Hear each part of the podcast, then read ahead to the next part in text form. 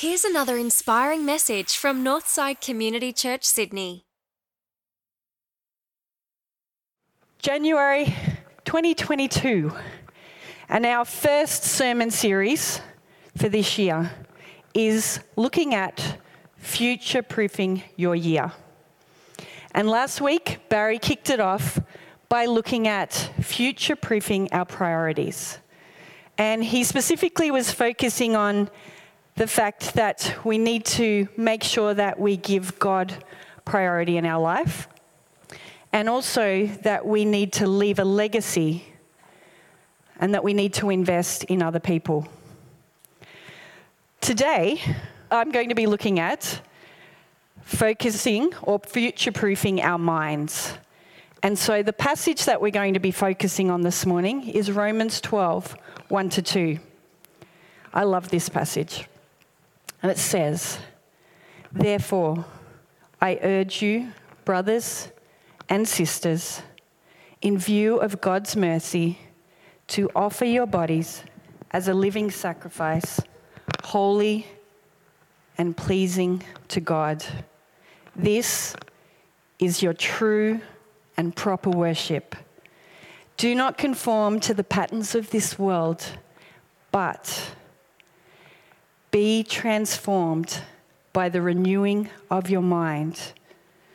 Then you will be able to test and approve what God's will is his good, pleasing, and perfect will. I don't know about you, but often when I'm sitting down and see a speaker come up, what goes through my mind is I wonder what they've been thinking as they've prepared that message. I wonder how they're feeling as they step up onto the stage and to deliver that message. And the reason that I wonder that is I wonder do they have a battle in their mind that goes on like I do when I'm about to get up to speak and when I'm preparing a message? And it goes something like this I'm so privileged. I actually get to share the word of God. And that's amazing. But what am I doing teaching from the word of God? It's such an uh, important job. I don't want to let God down. I don't want to mess this up. I feel sick to my stomach. Do I have something of value to share? Is my message too juvenile or too simple? I really don't want to waste people's time. I know that most people here probably know more about God than what I do. I hope what I'm wearing is okay. I hope it's not distracting. I wish I was more academic. I wish I was more confident. I'm shaking. I wish I could be funnier. I wish I had my life more together. Okay, Tina, stop. Breathe. I know, I know that God uses all types of people. And I know that God is with me right now. Okay, take a deep breath. Please, God, use me and speak through me today. Do you know that most of life's battles are won or lost in our minds? I don't know about you, but I know that there have been many times in my life that negative thoughts have held me back from doing something new, from doing something challenging, from speaking up when I need to speak up. This is a doozy, saying no to something that I should say no to. And it has robbed me sometimes of experiencing joy. Do you, like me, also struggle with thoughts that hold you back? Do you know that this is a battle that has been taking place since the beginning of humanity? Right back in the Garden of Eden, when the snake used lies and deception, and Adam and Eve listened. And that moment changed the way that they lived their life and it changed the way that they related to God. That is what we're facing right now. The enemy has been and is at work filling our minds with lies that hold us back from all that God has in store for us. And you know what? Even the Apostle Paul struggled. And in Romans 7, he records about the struggles he has with sin and obedience, with obeying the law and living under God's grace. And in verse 15, he puts it this way, and I can so relate to this. I don't know about you. I do not understand what I do. For what I want to do, I do not do. But what I hate, I do. The reality is, if we go about life unaware that we are in the midst of a battle, the enemy is able to sneak up and ambush our thoughts without us knowing it. And when it does, it can hold us captive, robbing us of living the calling that God has given us, and robs us of living in the freedom that Christ died for.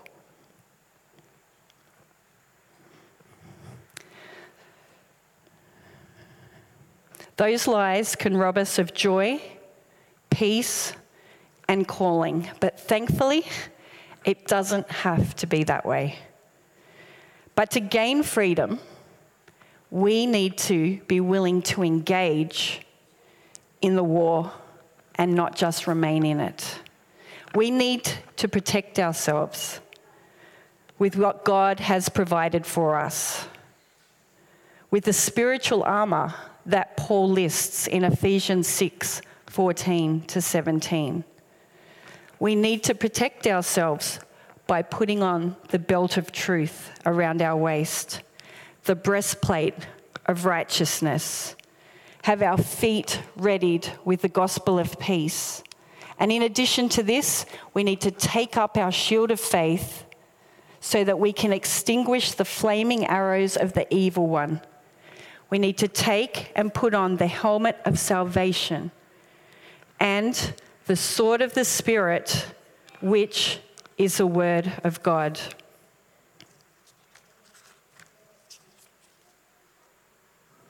So, what, is, what are the things that protect us?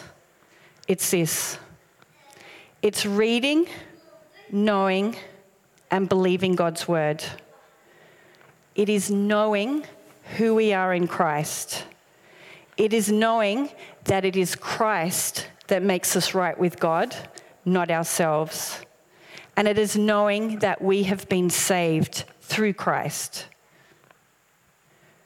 It is our faith that extinguishes what the enemy throws at us. You see, if Satan's primary weapon is lies, then our greatest counterweapon is the sword of the Spirit. It's the Word of God, it's God's truth. As we begin 2022, we're surrounded by uncertainty, but filled with hope for what the year may bring. And we need to remember, as we look forward, that what gets our attention gets us. Our lives are always moving in the direction of our strongest thoughts. Because what we focus our thoughts on determines what we become. Are we being influenced by the world or by Christ? I love how the message puts Romans 12, verse 2. Don't become so adjusted to your culture that you fit in without thinking. Stop imitating the ideals and opinions of others. And I love how it puts Philippians 4 8. Don't dress in the wardrobe, uh, don't dress in the world's clothes, but dress in the wardrobe that God has picked out for you.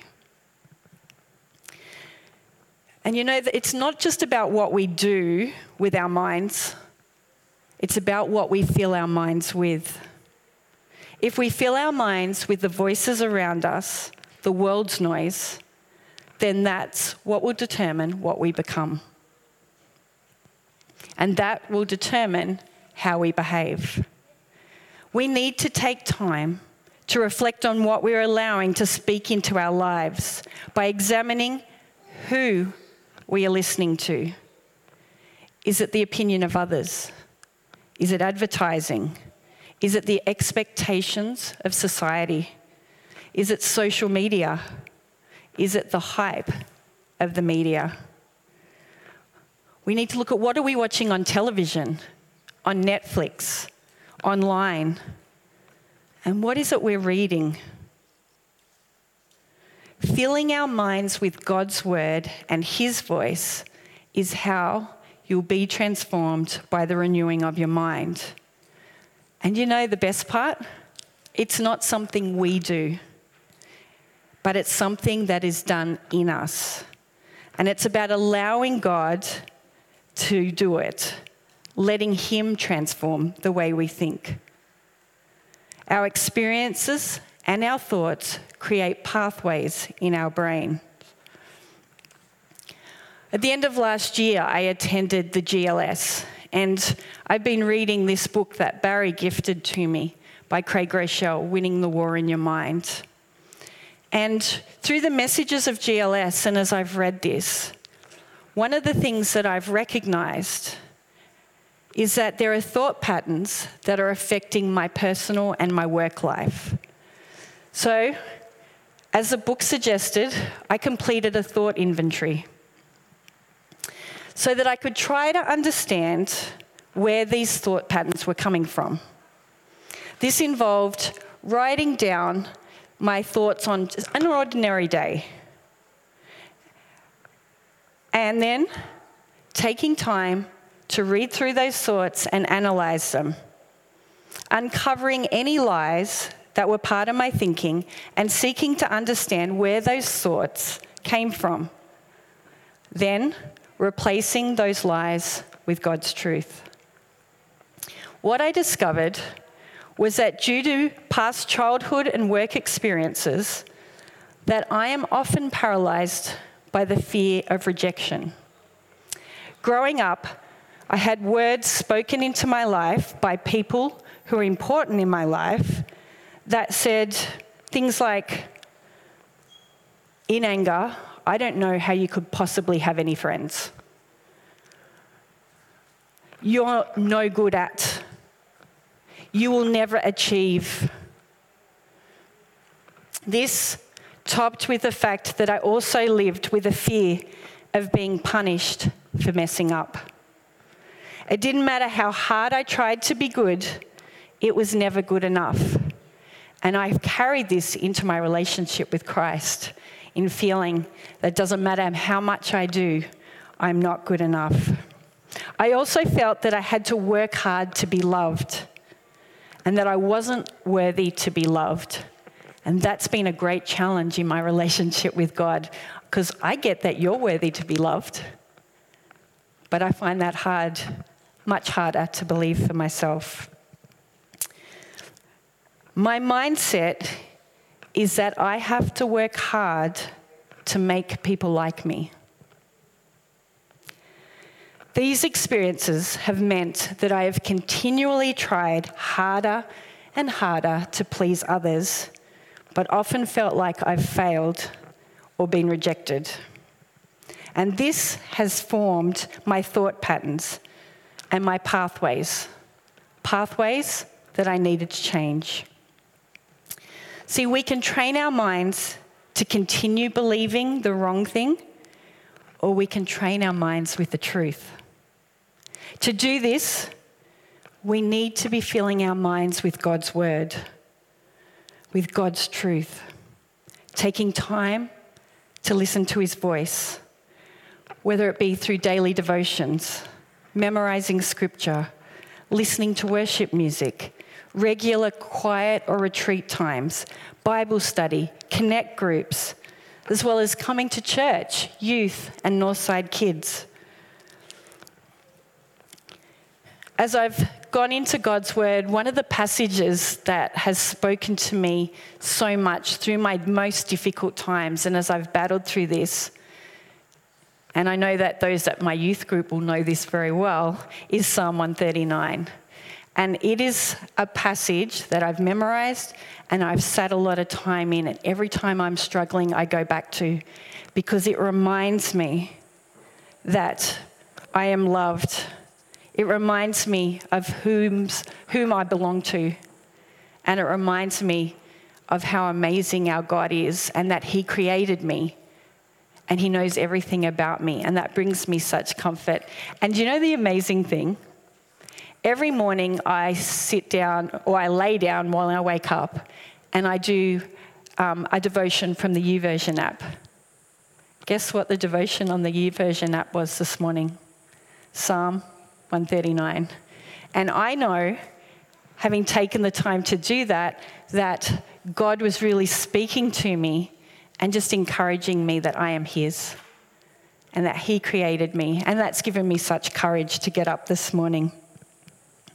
And the song that we're going to sing after communion is another one that I often go to that Kieran is going to sing so beautifully. Um, and so that you'll have an opportunity to reflect on that.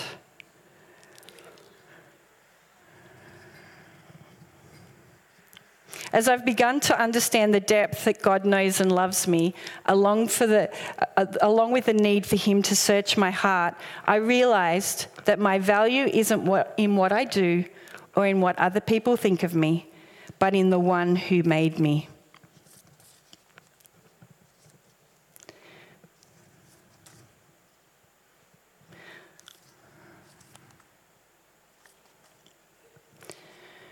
Your experiences and thoughts create pathways in your brain, similar to how a trail is formed through the bush. A well worn path that people have walked down is easy to find and easier to walk along. And it's the same with the thoughts in our mind. But just as those pathways direct us through the bush, the pathways in our brain also direct our actions. If we want to go in a new direction, we need to create a new path. It is difficult to push through a, a, newly worn path in the bush, but the more you walk on it, the easier it becomes. And the same goes for our thought patterns. 2 Corinthians 10:5 says, "Take captive every thought to make it obedient to Christ." We need to pinpoint the lie that we believe and replace it with the truth that sets us free. This step is an important one, as you cannot defeat what you do not define. If I feel the need to impress people, I need to take that thought captive, not just once, but repeatedly. It is an ongoing battle. I don't know about you, but I need to continuously redirect my thoughts. I have seasons where I walk closely with God and seasons where I allow the world to infiltrate my thoughts. These are the times when life becomes a struggle and joy is absent. The times where I grumble rather than be grateful. When I feel ro- lonely rather than loved. I feel downtrodden rather than hope filled. And I feel fearful rather than faith filled. This is when I know that I need to redirect my thoughts and my mind. Our lives are always moving in the direction of our strongest thoughts. Where are we focused? What are you focused on? If you truly want to change your life, you cannot just change your behavior. Even if you do modify it for a while, the problem or issue will continue to resurface. That's why at the start of every year, people set New Year's resolutions with intention to change their behavior and to do whatever it is different that they want to do. And people set out, and for the first few days, they go strong, maybe weeks, and if you're really, really committed, you might last a few months. But very rarely are we able to keep those behaviours up. And most New Year's resolutions, by the time we hit February, are out the door. We need, we have good intentions to try and change our habits and behaviours, but we need to go deeper and change our thinking for it actually to happen. We need to change the way we think about our food or diets, our thinking about addictions, our thinking about spiritual disciplines or exercise or work habits or whatever it may be for you. Christianity has never been about behavior modification, but about life transformation. And that's why here at Northside, we say that you need to belong before you believe and believe before you behave. True transformation is God's work in us and not our work. This transformation takes place when we draw near to God and shift our focus on Him and on His Word. You cannot have a positive life when you have a negative mindset. Your actions in 2022 will affect will be affected by what is in your thoughts and what is in your mind. What is holding you back from taking the next step, the next job, sharing your faith with the next person, taking on that next role? What lies are you believing? What are you focused on? What has your attention? Where is your head at? Is it the craziness of the world around us at the moment? The uncertainty? Is it your own thought battles that are going on in your head? Or is it sitting at the feet of Christ and soaking in the Word of God? What gets your attention gets you. I want to finish with the verses from Romans 12 1 to 2 but paraphrased in the message version.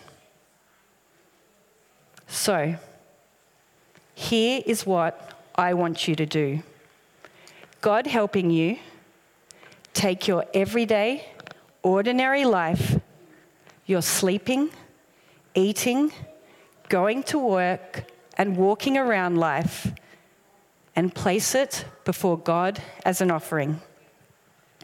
Embracing what God does for you is the best thing you can do for Him. Don't become so well adjusted to your culture that you fit into it without even thinking. Instead, fix your attention on God. You'll be changed from the inside out. Readily recognize what He wants from you and quickly respond to it. Unlike the culture around you, always dragging you down to its level of immaturity, God brings the best out in you and develops well formed maturity in you. When God has your attention, He has you. I pray that God has your attention in 2022 and that as you focus on Him, that you will be able to step into all that He has planned for your life this year. Well, thanks for tuning in. If you'd like to find out more about Northside, visit northsidechurch.org.au.